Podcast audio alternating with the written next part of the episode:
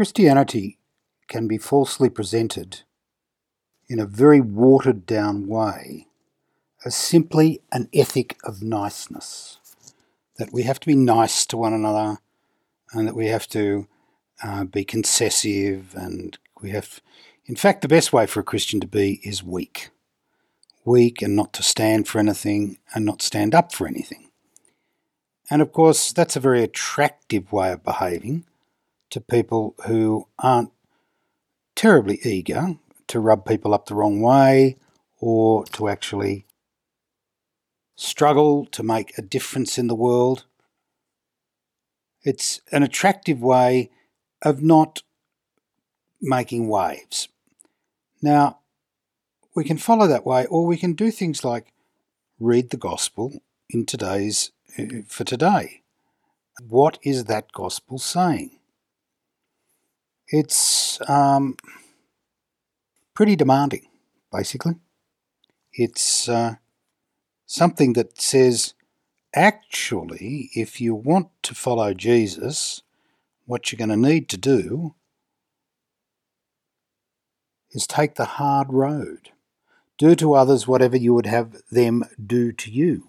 You're going to have to put them first. That's the law and the prophets.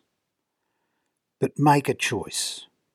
Enter through the narrow gate, for the gate is wide and the road broad that leads to destruction. And those who enter through it are many. Now, that means if we take the hard road, if we take the road that is the road less travelled, or if we take the road that actually is demanding of us, it's going to be costly. Because the narrow and constricted gate leads to the road that leads to life, and those who find it are few.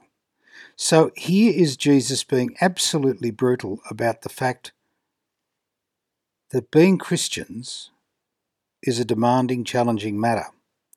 And we shouldn't just sit there and simply see that it's a pushover and all we've got to do is get out of the way and it will all fall into place. It's not true. It's not true at all.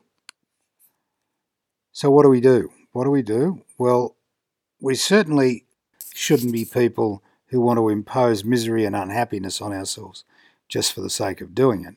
But by the same token, we should be completely realistic when it comes to accepting that doing what the Lord asks of us will not be a pushover. It means facing the hard facts of life and living by them. Living by the truth as it becomes revealed to us in our experience. Are we ready for that? Of course, what we are ready for all the time, whether it's good news or bad news, whether it's hard news or soft news, is we are ready to be accompanied by God. The Spirit draws us through this, draws us to it, and supports us in it.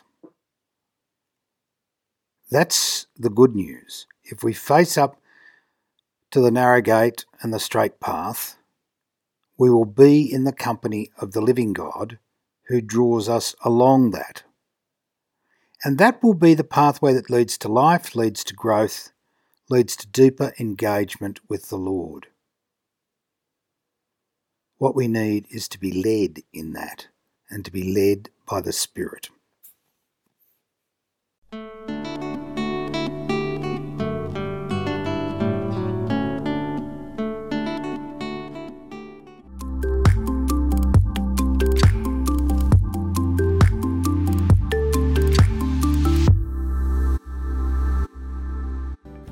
Union of Catholic Asian News is the leading independent Catholic news source from Asia. Support our network of Catholic journalists and editors who daily provide accurate independent reports and commentaries on issues affecting the Church across the Asian region. Go to www.ucanews.com slash donate and do your bit. Thank you.